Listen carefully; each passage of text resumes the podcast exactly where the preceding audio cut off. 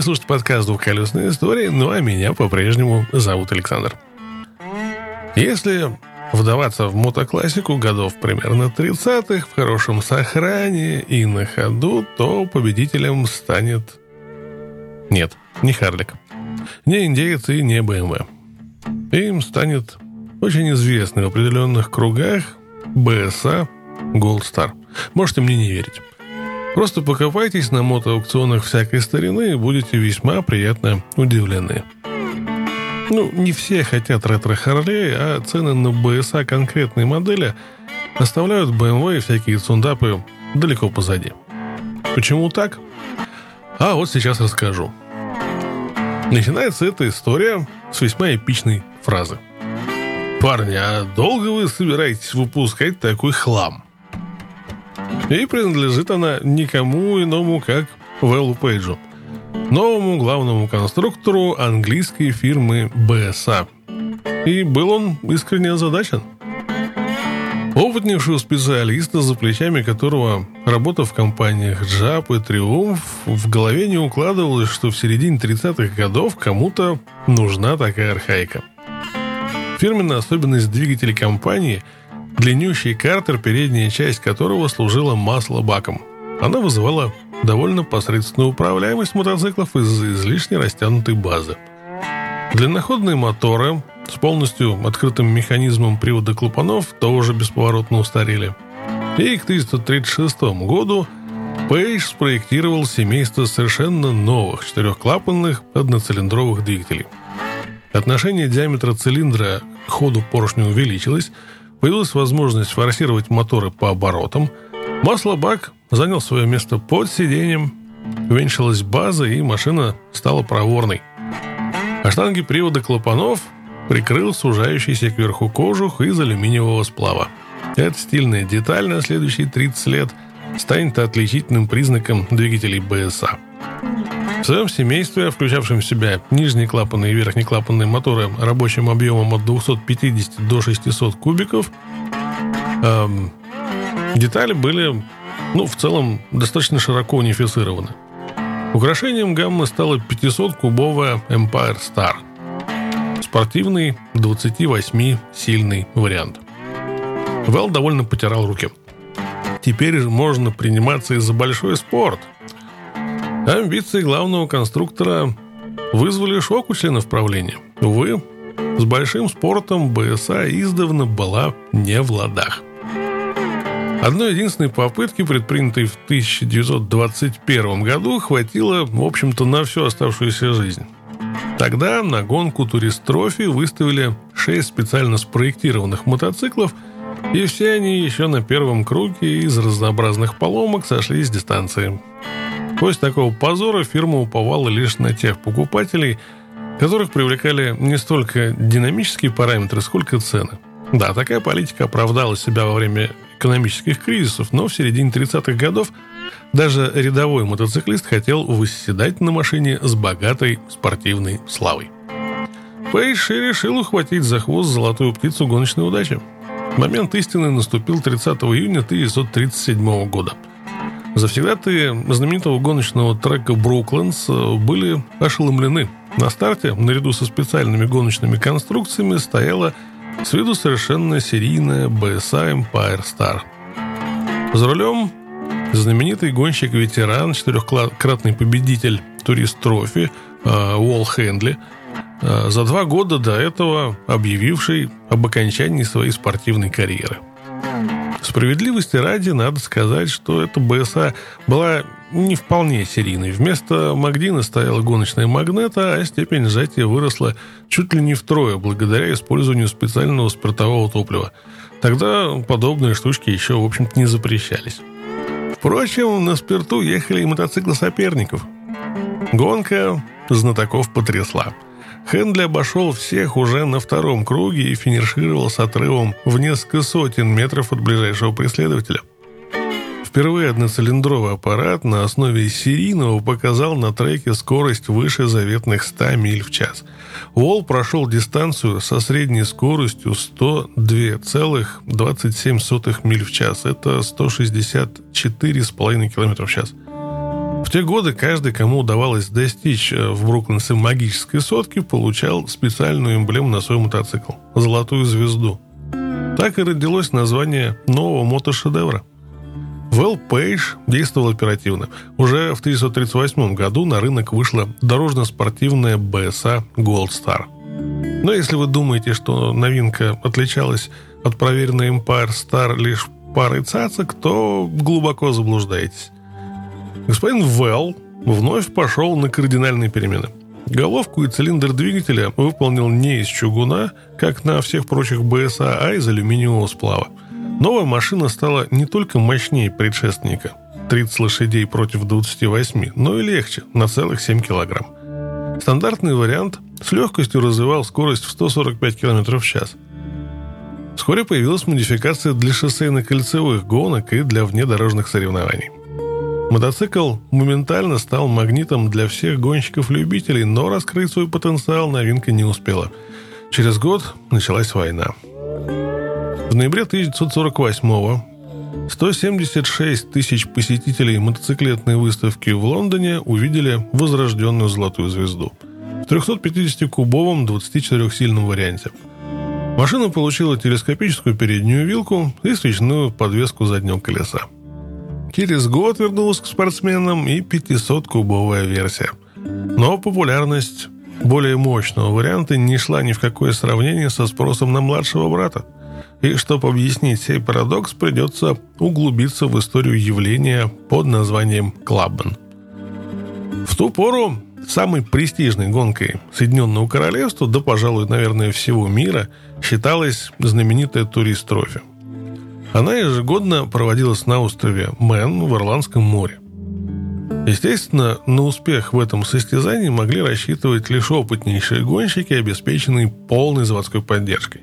Но и любители имели шанс получить островное золото. На той же неделе, когда давались основные старты, для них проводились так называемые клубные, ну, собственно, отсюда и клабман, соревнования. В этом разряде Гонщики могли выступать только на серийных дорожных мотоциклах, всего лишь подготовленных для гонок. Подготовка сводилась к установке гоночного седла, руля, карбюраторов и форсировке мотора. Для тех, кто понимает, победа в клубных гонках была немногим менее престижной, чем золото, добытое в туристрофе. Каким бюджетом располагают гонщики-любители?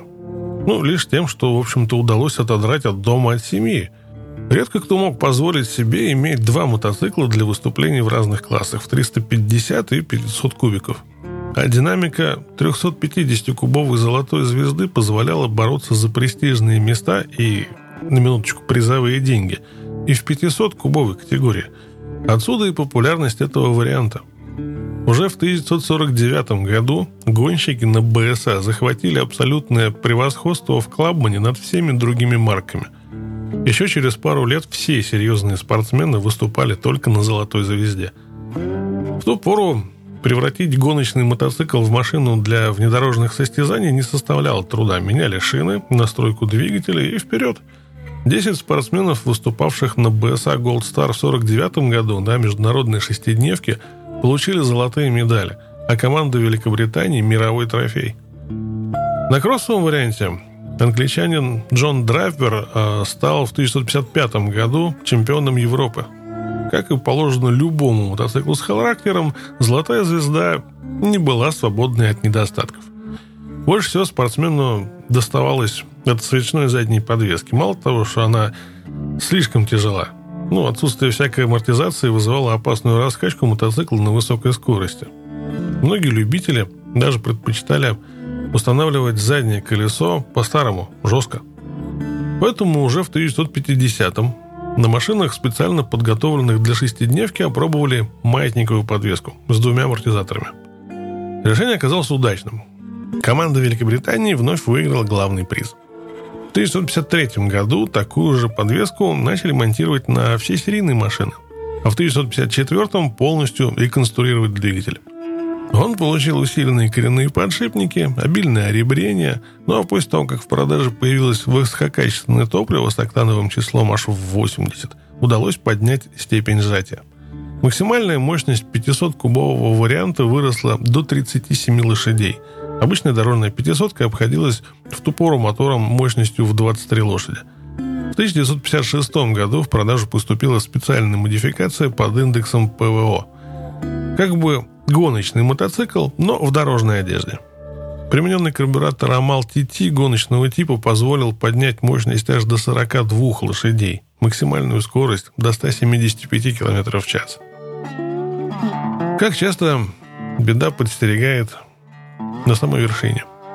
Мотор поет, машина заглатывает километры, и вдруг музыка дороги обрывается на самой высокой ноте. Разбитые моторы, разбитые головы. В общем, первый звоночек для «Золотой звезды» прозвенел именно в этом 56 году. Тогда появилась самая экстремальная модификация.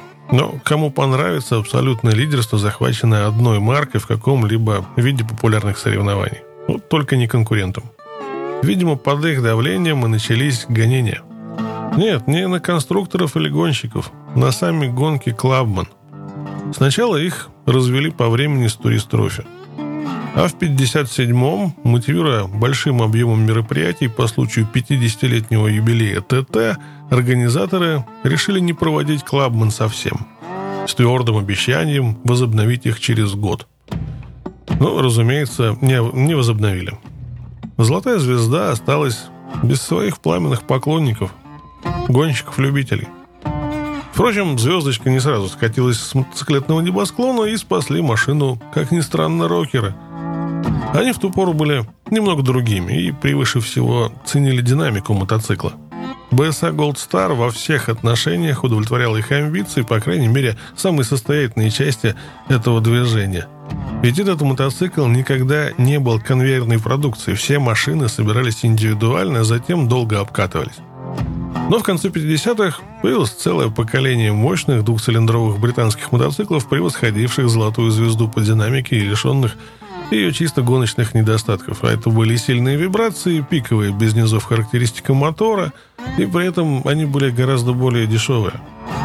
Некоторое время BSA Gold Star изготавливали лишь по специальным заказам – и последний 350-кубовый мотоцикл собрали в 1962 году, а через год последнюю пятисотку. К счастью, для мотоциклов выражение есть «жизнь после смерти», и это не метафора. Чем дальше уходит эта модель в прошлое, тем больше к ней интерес среди энтузиастов мотоклассики.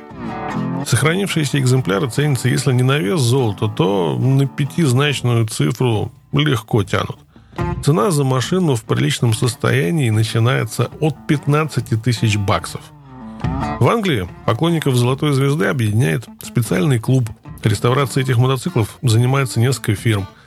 Были также попытки возобновить производство мотоциклов этой прославленной марки, но, увы, из японских комплектующих и для экспорта в Японию. Ничего хорошего из этого не вышло. Вот такая вот история –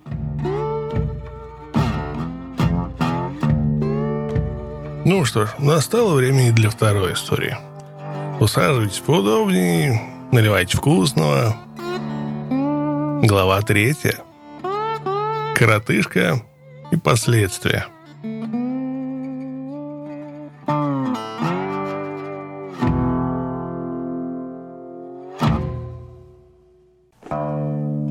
Среди предприятий, разбросанных вдоль шоссе 74 главной магистрали, проходящей через разросшийся восточный район Хэммета Валли Виста, был винный магазин. Две автозаправочные станции и прямо напротив стоянки трейлеров разрушенный многоквартирный дом, в котором я когда-то жил и которым управлял для друга. В этой одноэтажной дыре было три квартиры, каждая с крошечной кухней, гостиной, спальней и ванной. Сначала это место было построено как курятник, затем переоборудовано под жилье для мексиканских рабочих. Теперь это было просто бельмо на глазу, просящее, чтобы его снесли. Мы называли его куричная хижина или лачуга, а в плохие дни просто коробка с дерьмом. Через несколько недель после того, как Дэвид покинул планету, детектив Кевин Даффи из департамента шерифа округа Риверсайд постучал в дверь моей квартиры – Даффи был ведущим следователем по делу моего друга и слышал, что я был у Джонни в ночь нападения. Все знали, что Вагас как-то связан с исчезновением Дэвида, но никто не хотел говорить с копами. Это было слишком опасно. Расследование детектива Даффи было явным глухарем. Даффи был честным и справедливым полицейским, заслуженным наркополицейским, который поднялся по служебной лестнице до отдела убийств. Я знал его с тех пор, как был юным сопляком, а он был просто помощником шерифа из нашего района. У нас с Даффи была история. Фактически, его пистолет был первым заряженным пистолетом, направленным в мою сторону – не знаю, кто больше испугался в тот день, я или Кевин, но я до сих пор могу вспомнить, как служебный револьвер дрожал в его руках. Палец лежал на спусковом крючке, а ствол выглядел шире, чем гребаная водосточная труба. Мне было 18, и мне предстояло столкнуться с обвинениями, из-за которых я мог оказаться за решеткой на долгие-долгие годы. За два года до того, как мне пришлось столкнуться с револьвером Кевина Даффи, и всего через несколько месяцев после того, как мне исполнилось 16 лет, я наконец-то покончил с дерьмом моего приемного отца. После того, как Пэт сломал мне руку, я в последний раз перемахнул через забор на заднем дворе и побежал дальше. Прошло еще 12 лет, прежде чем я вернулся, чтобы свести счеты. Я все еще могу вспомнить выражение лица Доди, когда я вошел в дверь уже взрослым мужчиной и попросил встречи с ее мужем. По моему взгляду, она поняла, чего я хочу. Я унаследовал то же мрачное выражение лица, которое было у моего отца, когда он собирался кого-то уничтожить. Когда мне было 10, и мой дядя поставил мне фингал под глазом, отец выписался из госпиталя ветеранов и навестил меня – когда он увидел, что натворил его брат, клянусь, я видел, как глаза этого воина стали угольно-черными. Папа ворвался в дом, нашел моего дядю и отплатил ему парой синяков, которые продержались больше месяца. После этого я прозвал этого засранца енот. Теперь, через 12 лет после того, как я перелез через забор на заднем дворе, чтобы избежать издевательств Пэта, я вернулся 28-летним мужчиной, и искал расплаты. Доди тоже это знала. «Пэт!» — наконец позвала она. «Джордж здесь!» «Джордж?» — раздался озадаченный голос из коридора. Через мгновение появился Пэт. «У нас дело», — сразу сказал я ему. И он понял, что я имел в виду. «Давай выйдем на задний двор», — сказал он. Я помню, что трава была высокой, когда я был ребенком, я косил задний двор и сгребал листья, но теперь все заросло. «Ну что?» – спросил Пэт, повернувшись ко мне. Я не стал терять время. Я сильно ударил его, он упал на землю, потом попытался подняться. Я ударил его еще раз, он остался лежать. И на этом все закончилось. Блять. И это все? Увидев моего приемного отца, истекающего кровью в высокой траве, я, наверное, испытал кратковременное удовлетворение, но за ним последовала целая жизнь сожалений. Я не гордился собой. Я никогда не должен был этого делать. Я должен был оставить прошлое в прошлом. Когда я снова зашел в дом, Доди сказала мне, я знал, что это должно было когда-нибудь случиться – я обнял ее и вышел за дверь, чтобы больше никогда не вернуться. Есть еще одна вещь, которую я должен сказать в защиту Пэта. Этот человек, может быть, и был жесткой задницей, но он обеспечивал свою семью единственным способом, который знал. Я перенял эту трудовую этику, а также его знания в области ландшафтного дизайна, обрезки деревьев, которые я получил, наблюдая за его работой в отделе парков отдыха Хэммета – эти навыки я использовал, чтобы заработать себе на жизнь после того, как бросил среднюю школу в 16 лет, и я возвращался к ним всякий раз, когда другие мои идеи заработать доллар превращались в дерьмо. Я открыл собственный бизнес по озеленению, но мое полное безразличие к образованию и пять лет, которые я потерял на длительной рыбалке в каскадах, вскоре аукнулись мне. Когда я обнаружил, что деловые счета и контракты требуют чтения письма – что никогда не было моей сильной стороной. Это был настоящий сигнал к пробуждению. Поэтому я пошел и нанял себе лилипута со средним образованием, чтобы он занимался деловыми вопросами, а я выполнял тяжелую работу. Эта схема работала отлично, пока мне не понадобился новый грузовик для расширяющейся компании. Когда я попросил своего партнера выписать чек на это дело, карлик замялся и стал выдумывать отмазки по этому вопросу. Заподозрив неладное, я пошел в банк, где мне сказали, что весь баланс бизнес-счета был списан. Этот чертов карлик обокрал меня более чем на 16 тысяч. Слегка разозлившись, я взял свой винчестер и поехал к его дому, очень красивому месту на площадке для гольфа, которым владел его отец. Я объявил о своем прибытии, выстрелив из винтовки в окно, пока этот вороватый маленький ублюдок сидел и смотрел телевизор. Затем я сообщил его отцу, что следующая пуля попадет в маленькую голову его сына. Но не это стало причиной моего ареста. Старик Карлика, деловой человек в городе, сказал, что не будет вмешивать копов в это дело и вернет половину 16 тысяч, которые украл его сын, если я на этом успокоюсь. Я решил, что половина лучше, чем ничего, и мы заключили сделку. На этом все должно было закончиться, но у меня был так называемый друг, который знал всю историю. Выдав себя за меня, этот придурок позвонил бизнесмену, а затем пригрозил изнасиловать его дочь и просверлить еще больше дырок в его шикарном доме, если оставшиеся 8 тысяч не будут выброшены в специально отведенную мусорную бочку у местного ресторана «Самбо». Старик карлика согласился на сантаж, а затем вызвал полицию. На следующий день я перевозил мульчу на своем пикапе, когда увидел любопытное зрелище. Мой приятель мчится по улице Сан-Джасинта с четырьмя помощниками шерифа на хвосте. Через несколько минут раздается вой сирен, меня окружают машины, и молодой помощник шерифа под дулом пистолета приказывает мне выйти из кабины. «Не двигаться!» — крикнул помощник шерифа Даффи, когда я вышел из машины с поднятыми руками. Тон молодого помощника шерифа показался мне явно недружелюбным. «Не двигайся, мать твою!» — повторил он. И я не двинулся. Кевин надел на мои запястья наручники, зачитал мне права Миранды, а затем отвез мою задницу в тюрьму по обвинению в вымогательстве, попытке изнасилования, ну и заодно покушение на убийство. Теперь мое имя было известно по всей долине Сан-Хасинта по совершенно неподходящим причинам.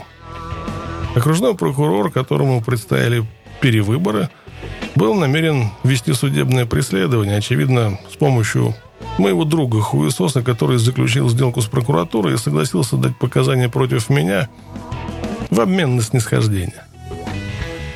Мне было 18, и мне грозил серьезный срок – три последовательных 15-летних тюремных заключения. Но судья высшего суда, который оказался тем же мировым судьей, который занимался моим усыновлением, отвел обе стороны в кабинет и добился признания вины.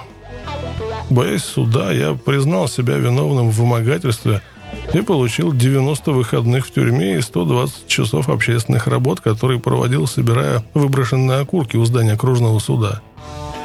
И вот теперь, 24 года спустя я сидел в этой дыре напротив детектива Даффи, который стал мне хорошим другом, как только перестал направлять на меня свой пистолет. После обсуждения нападения в ресторане у Джонни я спросил у Кевина в упор, когда ваши люди собираются что-то сделать с Вагас? Что ты имеешь в виду? Они устраивают хаос по всему городу, мужик – и я знаю, что эти ублюдки прикончили Дэвида. Мы оба это знаем. Нет, Джордж, не знаем. Нет никаких доказательств, что они это сделали. И никто не говорит. Я не нашел ни одной зацепки. Ну, тебе лучше найти одну и побыстрее, потому что если кто-то не остановит этих засранцев, я гарантирую, что пострадает еще больше людей. И что, по-твоему, я должен с этим делать? «Свою работу», — сказал я, затушив одну сигарету и нащупывая другую. «Моя работа — это убойный отдел», — сказал Кевин. «Если ты так беспокоишься о Вагас, может, тебе стоит что-то с этим делать?» «Я рассказал вам все, что знаю». «Тогда узнай побольше», — сказал Кевин. «Ты знаешь большинство из этих парней. Почему бы тебе не поговорить с ними?» Я сделал паузу, прикуривая сигарету. Кевин увидел выражение недоверия на моем лице. «Джордж, я тут буксую», — продолжил он. «Это расследование никуда не пойдет, пока я не получу зацепку». «Что, черт возьми, ты хочешь сказать, Дав?» «Я говорю, что мне нужна зацепка. И что ты хочешь, чтобы я сделал? Зайти в леди удачу и спросить Роя, не улюбивал ли он кого-нибудь в последнее время?» Кевин улыбнулся сарказму и встал, чтобы уйти. Просто подумал, что надо бы это озвучить. Он остановился у двери и повернулся, прежде чем выйти. «Спасибо, что уделил мне время, Джордж. Будь хорошим мальчиком». Шутерс and Brew в Хэммите был баром, который мой друг назвал в честь себя. Шутер приехал в долину Сан-Хасинто после смерти жены, и весь его мир перевернулся.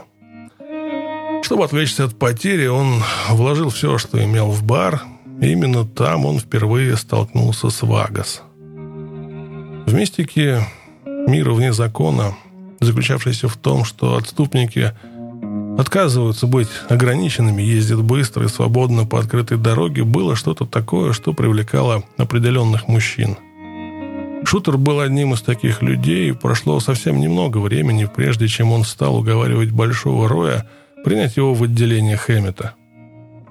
Вместо этого Рой воспользовался мужской влюбленностью шутера, навязываясь ему, пока его парни играли в бесплатный бильярд и пили выпивку за счет заведения. Через несколько дней после визита детектива Даффи я сидел у шутера и подливал выпивку большому Тоду в баре. Чувство вины взяла верх, и я решил, что самое меньшее, что я могу сделать для своего пропащего друга, это задать несколько вопросов, которые могли бы подтолкнуть расследование Кевина. К сожалению, вопросы, которые я задал, привели вице-президента Вагас в дурное настроение, и вскоре я свернул этот разговор. Хотя все началось хорошо, мы с Тодом вспоминали старые добрые времена работы в Helmet 3 Service, когда он был 17-летним парнем, убиравшим мусор, который я рубил.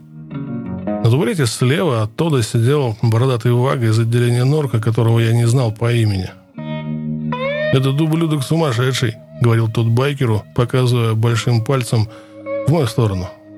«Лазает по деревьям, как чертова обезьяна. Невероятно». Затем он снова повернулся ко мне. «Эй, а ты помнишь того засранца, который украл бензопилу?» Это была та самая избитая история, которую тот вспоминал каждый раз, когда мы сталкивались друг с другом. Да, помню. Помню, я пытался предупредить тебя, но у тебя была включена болгарка. Тот снова повернулся к своему приятелю. Джордж сидит на этой гребаной пальме в футах в 60 от земли и видит, как этот урод поднимает бензопилу с, груз... с грузовика компании. Тогда он достает пистолет и начинает в него стрелять. Тот уже смеялся. Веришь этому парню? Он лазит по деревьям с чертовым магнумом, пристегнутым к лодыжке. «Три восемьдесят», — поправил я его. «Три, блядь, восемьдесят», — сказал тот. «Знаешь, этот урод бежит с бензопилой, а Джордж стреляет с дерева, и этот долбанный пацан сходит с ума. Он типа прыгает, скачет и все такое». Теперь тот и его приятели оба смеялись. «Но ведь он уронил бензопилу, не так ли?» — сказал я. «Да, блядь, он уронил бензопилу», — засмеялся тот. «Но ты ни хрена не умеешь стрелять, парень». Я ж не пытался в него попасть, придурок. «Но ты должен был», — возразил тот, прежде чем выпить, «ты должен был пристрелить этого ублюдка». Я подумал, что это верх лицемерия, когда тот заговорил об этом.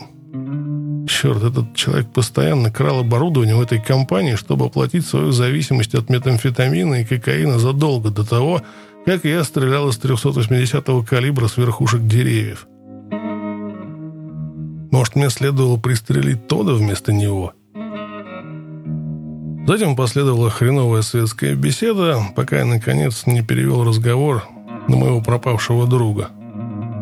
Я начал троллить, сказав что-то вроде «Эй, а что у тебя случилось с тем чуваком, который вам так нагадил у Джонни? Что это вообще было?» «О ком мы говорим?» – спросил тот. «Ну, примерно месяц назад. Чувак за бильярдным столом. Тот, который врезал Рою по заднице». Очевидно, эта конкретная тема была действительно неприятной, потому что тот тут же замолчал. «Да пошел этот козел!» – пробормотал он. «Да, черт возьми», – сказал я с улыбкой. «Ты здорово его отделал». Затем я бросил вскользь. Какого хрена с ним вообще случилось? Это был неловкий ход, о котором я тут же пожалел. Большой тот сделал долгий глоток из своей бутылки, затем повернулся к тлеющим взглядам. «Не беспокойся об этом». «С чего бы?» «Вот именно», — ответил он резко. «Зачем тебе? С этим уже разобрались». Я слишком сильно дернул крючок и позволил рыбе уйти.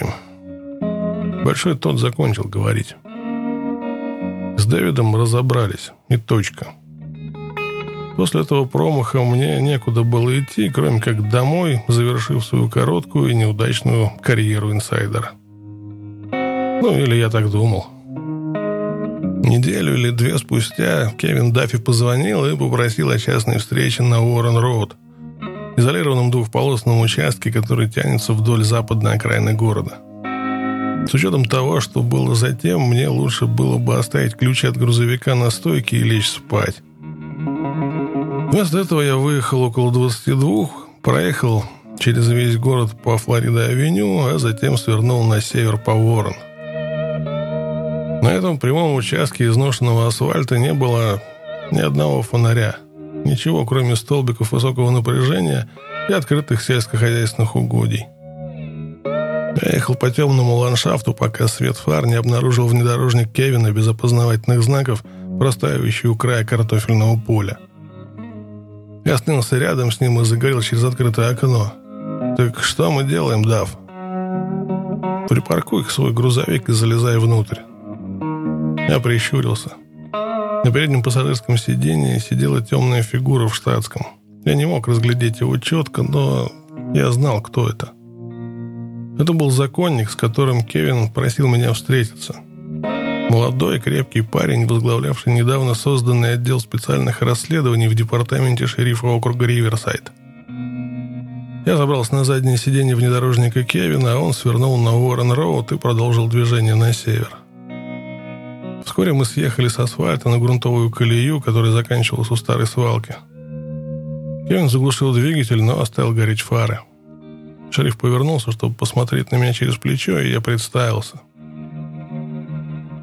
«Мистер Роу, я попросил об этой встрече, потому что детектив Даффи считает вас полезным знакомством».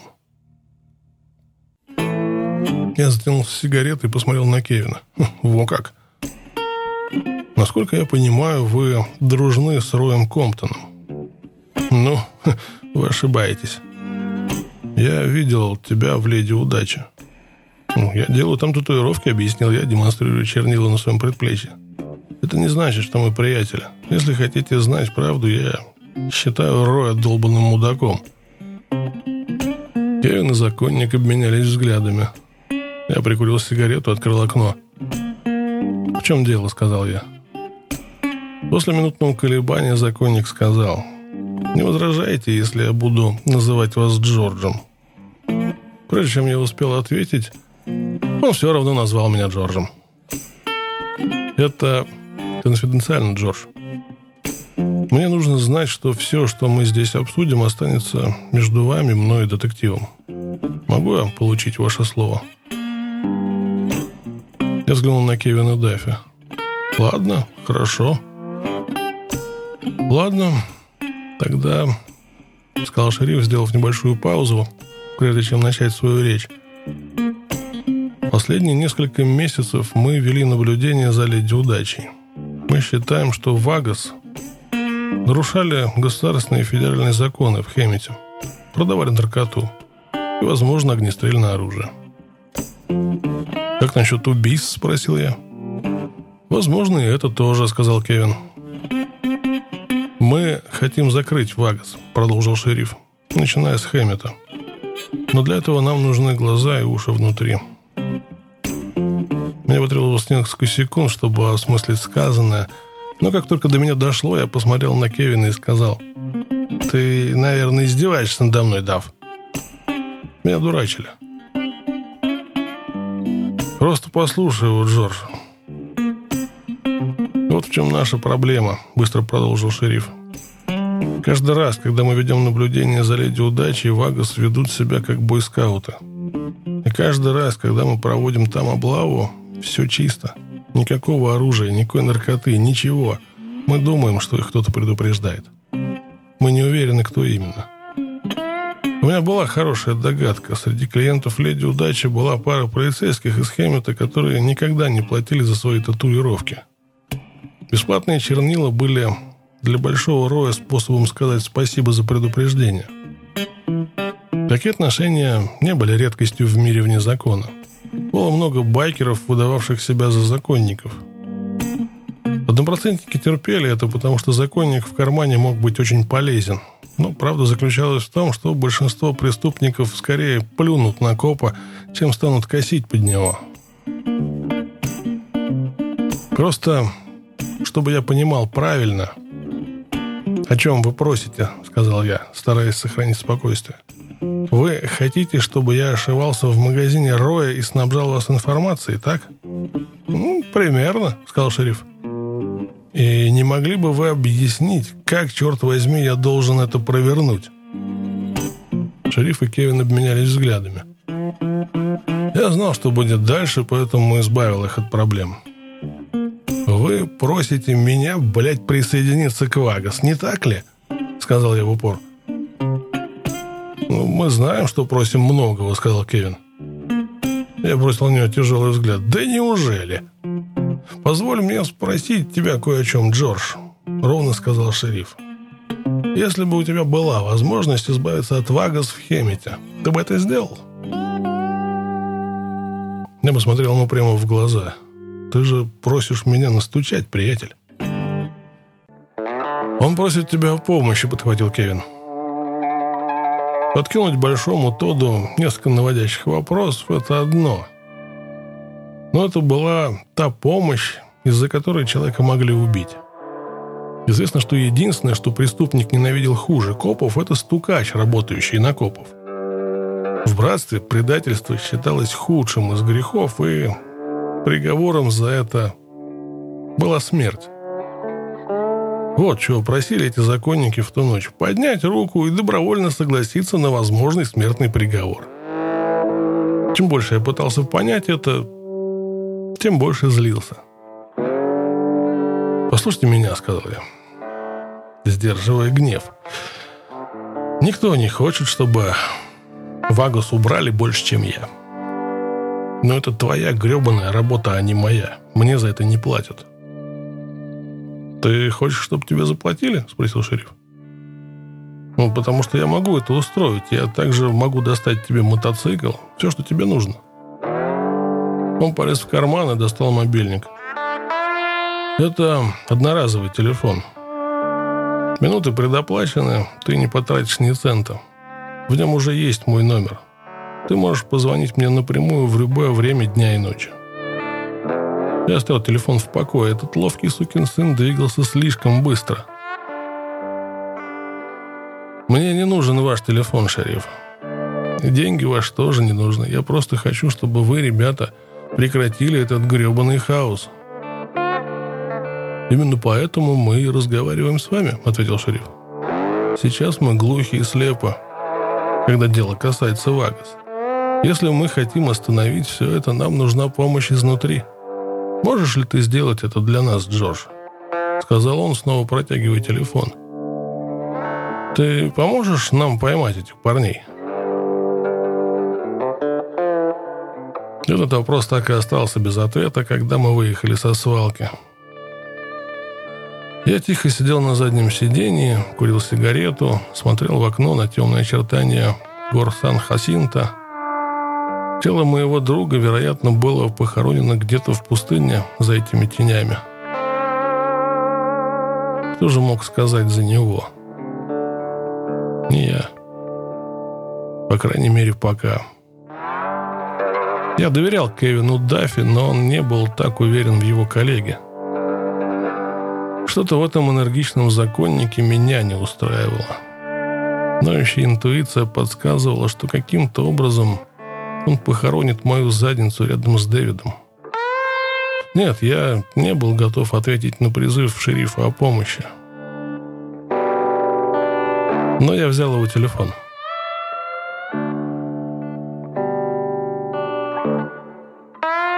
Глава четвертая. Дьявольское ремесло.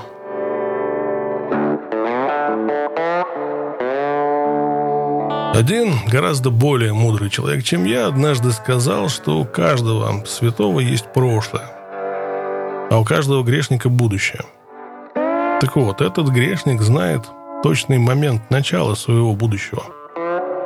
Оно выжжено в моем мозгу, как клеймо до скота. Это была не та ночь на Уоррен-Роуд и не исчезновение Дэвида. Нет – Переломный момент произошел за несколько лет до этого, когда восьмилетний мальчик задал вопрос, который потряс меня до глубины души. «Папа, ты торгуешь наркотиками?» Я был наркодилером?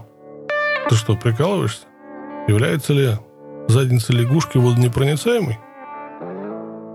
Мне было 20 лет, когда я открыл для себя наркотики – я поздно начал, но как только я начал, меня было уже не остановить. Привычка, которая начиналась как отдых, вскоре превратилась в постоянное занятие. Я перешел от курения травки и нюхания кокаина к торговле им на улицах, затем занялся приготовлением метамфетамина в пустыне. Отвратительная штука кристаллический мед. Вызывает безумное привыкание и съедает тебя заживо. Тогда я был выше 6 футов ростом и весил 148 фунтов. Ходячий труп, который никогда не спал, горел и жужжал, как неоновый свет.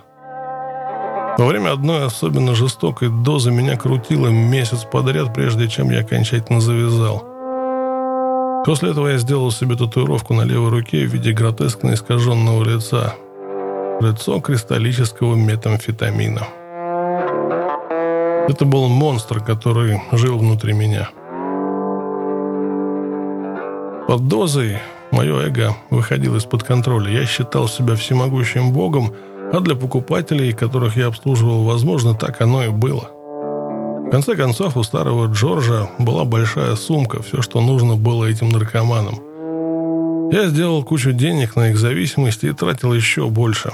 В один день в моих карманах было 20 тысяч, а на следующий день пусто. Я тратил их на игрушки или одалживал друзьям или клиентам. Иногда деньги возвращались, иногда нет, а когда не возвращались, меня ждал ад. Меня стали бояться во всем городе. Накачанный зверь без мозгов в голове и с 380-м калибром, пристегнутым к лодыжке. Один друг однажды сказал мне, что ему нравится видеть, что я появляюсь, но он не мог дождаться, когда я уйду. Да, я был настоящим крутым ублюдком. Не можете мне заплатить? Отлично. Я трахну твою старушку. И поверьте мне, я трахал многих. Метамфетамин превратит праведную женщину в шлюху. Она в мгновение ока поменяет то, что у нее между ног, если это означает дилера в ее кармане. Секс за наркотики? Не возражаю. А если бы мне не нужна была киска, я бы тащил все, что у тебя есть, пока мне не заплатят. В долине меня так и прозвали. Бандит с прицепом. Если заказчик обманывал меня, я подгонял грузовик с прицепом к его входной двери и разбирал дом до самых стен. Черт, я забирал даже кошку. Было время, когда у меня было около 70 складов Юхол – забитых личными вещами клиентов, задолжавших мне деньги. Представьте себе стоимость ежемесячной аренды этих помещений, и вы получите некоторое представление о том, сколько денег я получал как наркодилер. В соседнем Сан-Хасинто стояла маленькая неконфессиональная церковь под названием «Дом Гончара». В годы, когда я продавал наркотики, проповедник там был полон решимости спасти мою душу, разглагольствуя о зле, моих наркоторговых путей. Может быть, этот проповедник и был человеком Божьим, но он также был человеком с серьезной героиновой зависимостью. Врачи вытягивали вены из ног, чтобы заново подключить его шею, потому что все его главные артерии оборвались, и у него осталось только одно место, куда можно было колоться. Этот лицемер, попирающий Библию, знал все об бандите из Юхол – знал о тех складах, забитых имуществом, которое я конфисковал. Он назвал это сатанинским барахлом и предупредил, что меня ждет вечное проклятие, если я не очищусь от этих незаконно нажитых богатств. В то время меня не беспокоило вечное проклятие, но я знаю, что моя жизнь в качестве дилера была адом на земле. Мне достаточно встать голым перед зеркалом, чтобы вспомнить о тех мрачных днях. На левой голени шрам от пули, полученный от нервного наркомана, который выстрелил в меня через дверь моей машины, старые ножевые раны на бицепсе, кисти, левом предплечье, где лезвие застряло в кости и было удалено хирургическим путем. Поверните меня, и у меня на заднице даже есть шрам, где нож прошел через ягодицу и вошел в мошонку, разорвав яичко пополам. Я никогда не боялся ножей. Любой мужчина, который показывал большой нож на своем поясе, обычно был трусом. Свой я прятал на спине. 120 баксов в ножнах, сделанных на заказ, которые крест-накрест пересекали пояс и тянулись сбоку. Я редко им пользовался. Всякий раз, когда кто-то шел на меня с клинком, я быстро цеплялся за него, хватал за запястье и ломал его гребаную руку. В мире наркотиков я выделялся тем, что умел делать деньги.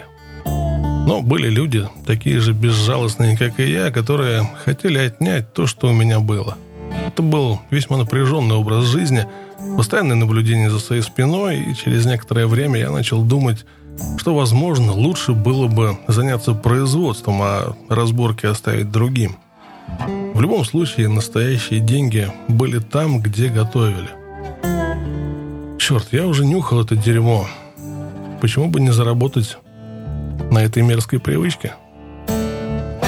Именно Ангел Ада впервые научил меня дьявольскому ремеслу. Он был другом моего приятеля грузового поезда.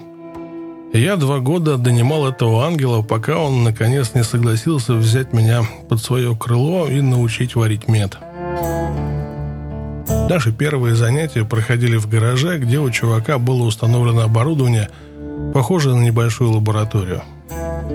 Там был большой стеклянный шар с похожими на соски градирнями, которые использовались для приготовления отделения федрина, основного ингредиента при производстве метамфетамина. В наши дни метамфетаминщики вынуждены кипятить судафет, чтобы получить то же самое дерьмо, но в те дни я мог достать больше бочки с ним – Заводчики подмешивали эфедрин в куриный корм, чтобы их птицы быстрее несли яйца. В курятниках страны кудахтали подсаженные на эфедрин цыплята. После 72 часов варки, когда варево окончательно выкипало и разделялось, сверху снимали мусор, а снизу собирали отборный материал. Вот где были деньги. Вот зачем я охотился.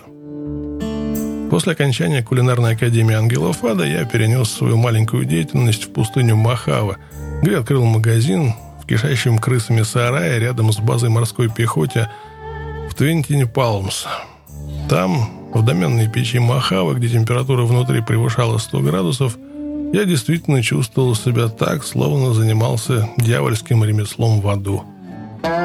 Каждая партия мета, которую я варил, давала 28 фунтов высококачественной наркоты, которую я продавал мексиканскому наркодилеру, которому доверял. К каждому фунту чистого мета этот чекана добавлял 4 фунта добавки, что означало 48 фунтов продукта попадали в долину Сан-Хасинта из-за ее предела. Одному богу известно, сколько жизней я помог разрушить этим токсичным дерьмом. Примерно в это время меня познакомили с женщиной по имени Дарлин. Матерью-одиночкой, на 12 лет старше меня, собственным домом и тремя милыми детьми. Дарлин научила меня большему о любви и жизни, чем любая другая женщина, которую я знал до или после нее. Но тогда, в разгар моей наркотической фазы, мне было не до написания сонетов и поиска родственных душ – до того момента в моей жизни я успел разрушить практически все отношения, в которых когда-либо был вовлечен. Включая многострадальную девушку, которая поддерживала мои пристрастия, пока я разрушал ее кредиты, и двух невест в недолговечных браках. Первый, обреченный с момента «я согласна», когда я был глупым пацаном с кокаиновой проблемой, а второй, о котором я совершенно ничего не помню. Все благословенные события навсегда затерялись в дымке дешевого бурбона, искусственных сисек и психоделических грибов. Вот это история ужасов. Моя мать и младшая сестра Ли Нэн переехали из Хэммета в Лафлин, штат Невада, где посреди пустыни Махавы царила настоящая жара. Река Колорадо протекала прямо через город, и в жаркие летние месяцы Лафлин превращался в веселую вечеринку с гонками на лодках, сексом и пьянством. Я только что отсидел в окружной тюрьме за кражу авто, что в интересах точности на самом деле было кражей мотоцикла. Одна из моих покупательниц метамфетамина задолжала мне кучу денег, которых у нее, разумеется, не было. Я уже готов был пригнать грузовик, когда она купила мне мотоцикл Yamaha 900 Rocket по недействительному чеку. Когда власти пришли за мотоциклом, я, по сути, сказал им, идите нахер, это ее вина, а не моя. Судья с этим был не согласен. Один год в окружной тюрьме, три года условно. Я все еще находился под этим испытательным сроком, когда направлялся в Лафлин на вечеринку к реке Колорадо. Тогда я торговал метамфетамином и спускал кучу денег на дорогие игрушки, а в тот день я вез настоящую красавицу. Точнее, двух, обе исключительно быстрые. Плоскодонную гоночную лодку с 600-сильным мотором и 20-летнюю красотку с искусственными сиськами – по пути через Лафлин к реке Колорадо я остановился, чтобы в первый и последний раз навестить маму и младшую сестру. Как бы я не ненавидел дорогую мамочку, Лиэн любила эту женщину. Она любила мамино безвкусное чувство юмора, то, как она сбрасывала шорты на шоссе и лупила проезжающие машины, или громко пердела в переполненном ресторане – Благородные черты, конечно, но наши представления об этой ненавистной стерве были далеки друг от друга. По поводу матери мы никогда бы не пришли к согласию. Они вдвоем жили с маминым мужем, недавно вышедшим на пенсию Бобом, который, должно быть, наслушался истории обо мне, потому что сразу же уловил отношение к себе, как только я вошел в дверь. Моим первым поступком был пот на его мебели – Моим вторым проступком был налет на холодильник и кража его балыка, в чем в мою защиту позже призналась моя сестра. В любом случае, к тому времени, когда я якобы съел балык Боба, я уже был под кайфом от Wild Turkey, и без моего ведома моя спутница вытащила из его бумажника карту MasterCard в качестве подарка на медовый месяц. Я этого не помню. Я не помню свадьбу, которая должна была предшествовать медовому месяцу. Черт, я даже не помню эти выходные. Я знаю только, что когда я окончательно протрезвел в понедельник утром, я спустил кредитную карточку и женился на этой дуре. Когда она сообщила мне, что мы стали мужем и женой, я подумал, что это шутка, пока не увидел нашу свадебную фотографию. Там был я. Ну да, и я и сиськи-базуки, которые венчались в часовне в Неваде. Один взгляд на мое лицо, и ты понимаешь, что колесо крутится, но хомяк уже мертв. У меня была эта дурацкая полудетская ухмылка и глаза размером с серебряные доллары, как будто я только что сел на раскаленную кочергу. Позже мой друг объяснил, что в этот день я ел псилоцибиновые грибы, что весьма многое объясняет. Очевидно, Грибы, запитые большим количеством бурбона из Кентукки, могут заставить парня делать забавные вещи. Ну, например, жениться. Через несколько недель я аннулировал свой брак, но заставить мастер-карт исчезнуть было не так-то просто. Боб выдвинул обвинение, и мать свидетельствовала против меня. Свидетельствовал в суде против собственного сына. И когда суд закончился, судья меня хорошенько прижал. Хищение в особо крупных размерах. Нарушительное испытание срока, в общем, 16 месяцев. Я снова оказался в тюрьме. Большую часть этого срока я отбывал в тюрьме округа Риверсайд, но ближе к концу я делил камеру с мексиканцами за стенами Чина – тюрьмы штата Калифорния, в которой в обеденное время шумнее, чем в чертовой конуре. Чина была в основном приемным центром, где зэки содержались до отправки в долгосрочные места назначения.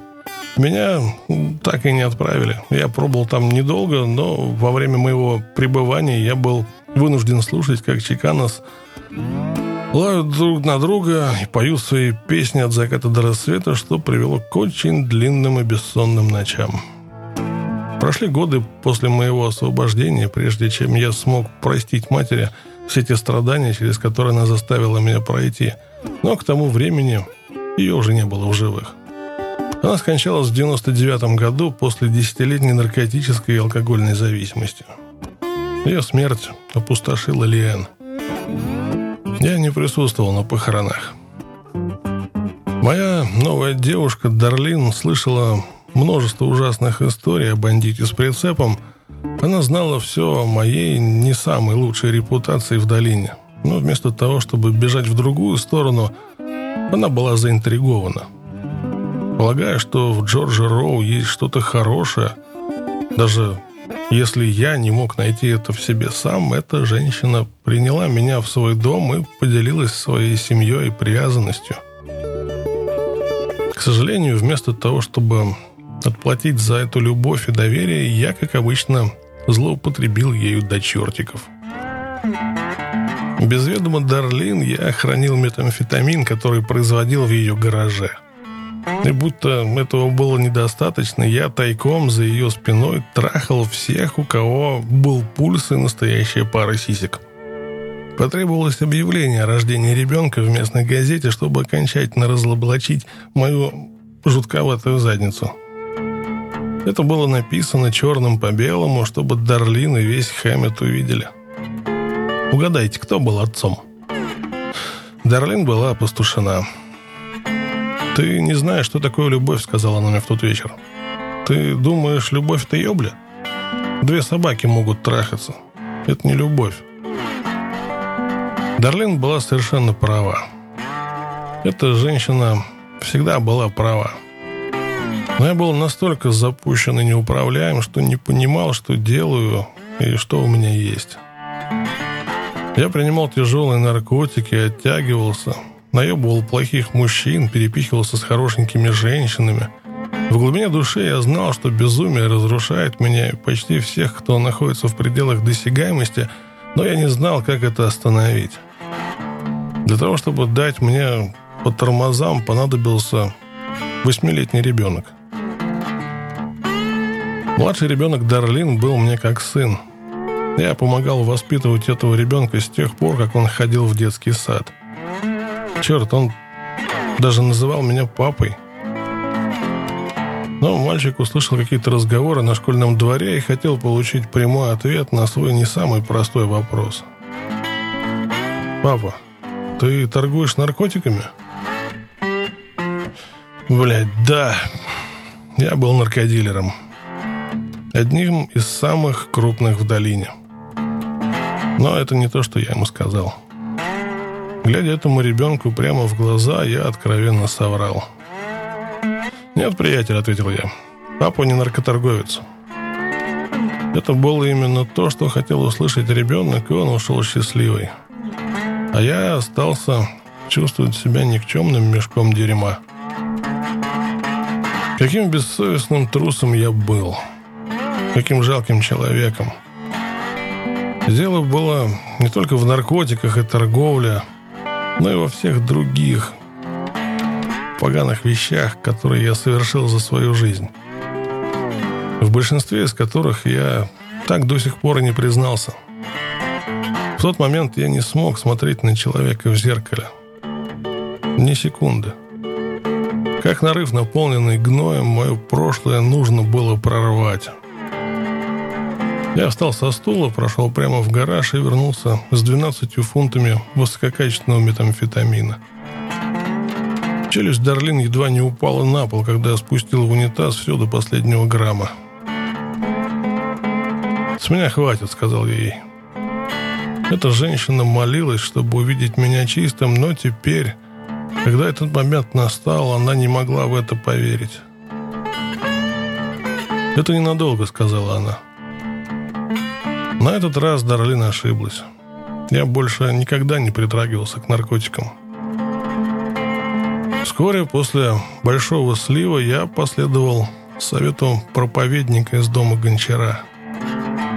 Я снял навесные замки со своих складов, распахнул двери и ушел. Когда об этом стало известно, метамфетаминщики слетелись как мухи на самую главную дворовую распродажу. Они вывезли сатанинское барахло на тысячи долларов, но мне было все равно. Тот проповедник был прав. Избавление от прошлого было чертовски приятным. Спустя несколько месяцев в дом Гончара устроили распродажу, и куча моего старого имущества из Юхола оказалась на церковной парковке. Пойманный за руку в банке с печеньем, лицемерный проповедник повесил голову и объяснил мне, почему он продает все это дерьмо, которое сам набрал из моих старых складов. Оказалось, что сатанинские штучки не принесли избранному богом наркоману ничего, кроме несчастья. Вскоре после этого я покинул Дарлин и ее семью, включая маленького мальчика, благодаря которому я начал путь к чистоте и трезвости. Дарлин никогда не просила меня об этом, но когда я достаточно протрезвел, чтобы понять, через что я заставил ее пройти, я все же ушел. Может быть, это было чувство вины, я не знаю.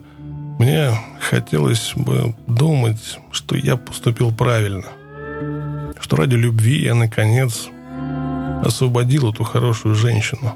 Она достаточно страдала. Делая первые детские шаги на пути к искуплению, я чувствовал себя как человек, очнувшийся от наркотической комы.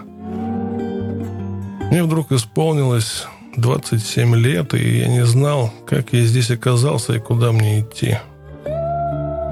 Я хотел вернуться в мир, стать одним из нормальных людей, но было трудно порвать с прошлым, когда тебя определяли по-своему. Репутация наркоторговца была чертовски тяжелой. Я больше не хотел быть таким человеком, но мир не позволял мне быть кем-то другим. Если я хотел получить второй шанс, я должен был его заслужить. Поэтому я взял эту ношу и понес ее. Мои первые шаги привели меня в подвал церкви, где еженедельно проходили собрания анонимных наркоманов.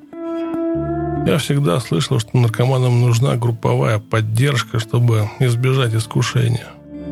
Ну, это была какая-то хреновая группа, скажу я вам. Я знал большинство из этих наркоманов. Черт, в то или иное время я, наверное, продавал наркотики половине из них. Большинство находились в том подвале не потому, что у них было горячее желание очиститься, а потому, что их обязал суд. Не раз я видел, как эти торчки забегали в дом своих знакомых, чтобы накуриться перед встречей. Через шесть недель я навсегда вышел из анонимных наркоманов. Я никогда не был религиозным человеком, но именно к религии я обратился далее. Мой отец Племенной индеец воспитал меня атеистом, почитающим природу, а не какое-то анонимное высшее существо с кустистой белой бородой. Отец говорил, что дороги, по которым мы идем в жизни, мы прокладываем сами. Но незадолго до его смерти капитан госпиталя ветеранов перевернул мышление старика и убедил его присоединиться к команде Иисуса. Думаю, в этом отношении отец ничем не отличался от многих из нас. Когда он почувствовал, что потерял контроль над своей жизнью, он сдался Всевышнему. И поскольку мой отец принял высшую силу, он верил, что все его грехи будут прощены. Для меня это звучало неплохо. Я обнаружил, что стою возле католических церквей, ища в себе мужество войти внутрь и приобщиться к таинству веры.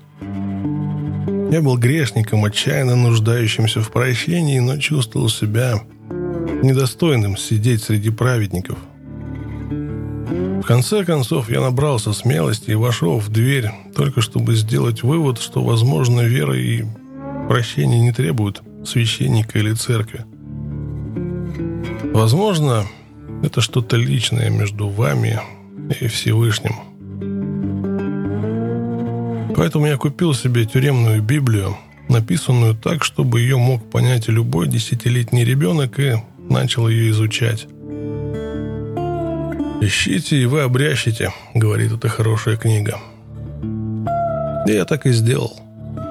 Как и в ту первую поездку в Хэммет на мамином Олдсмобиле, я снова искал знаки.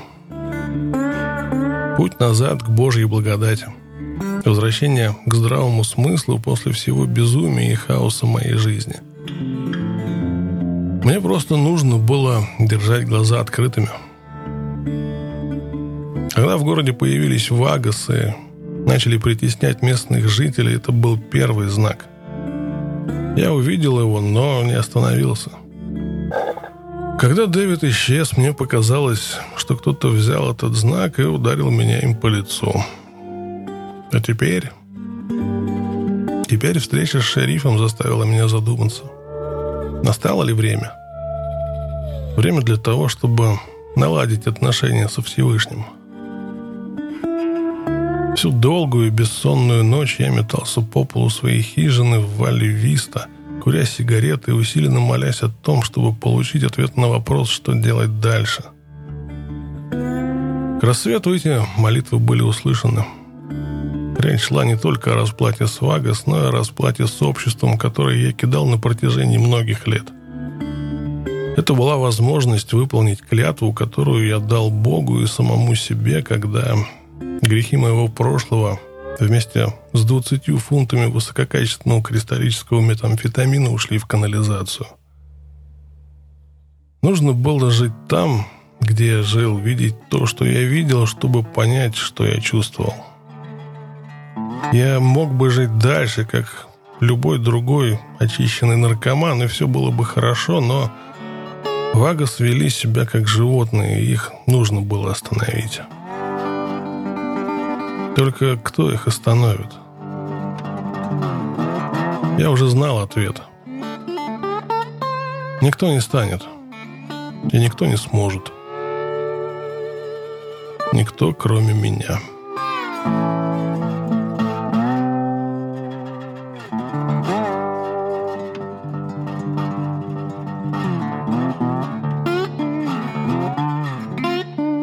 Ну что ж, Впереди пятая глава, но на сегодня это все. Всем, кто пропустил предыдущие главы, в описании выпуска есть ссылки на Google, Apple и другие платформы. Подписывайтесь и слушайте на здоровье, это бесплатно. И там еще много чего можно послушать. Оставляйте комментарии, делитесь с друзьями, если вам понравились истории, которые я рассказываю. Ну, а вы слушали подкаст «Двухколесные истории» и до встречи через неделю.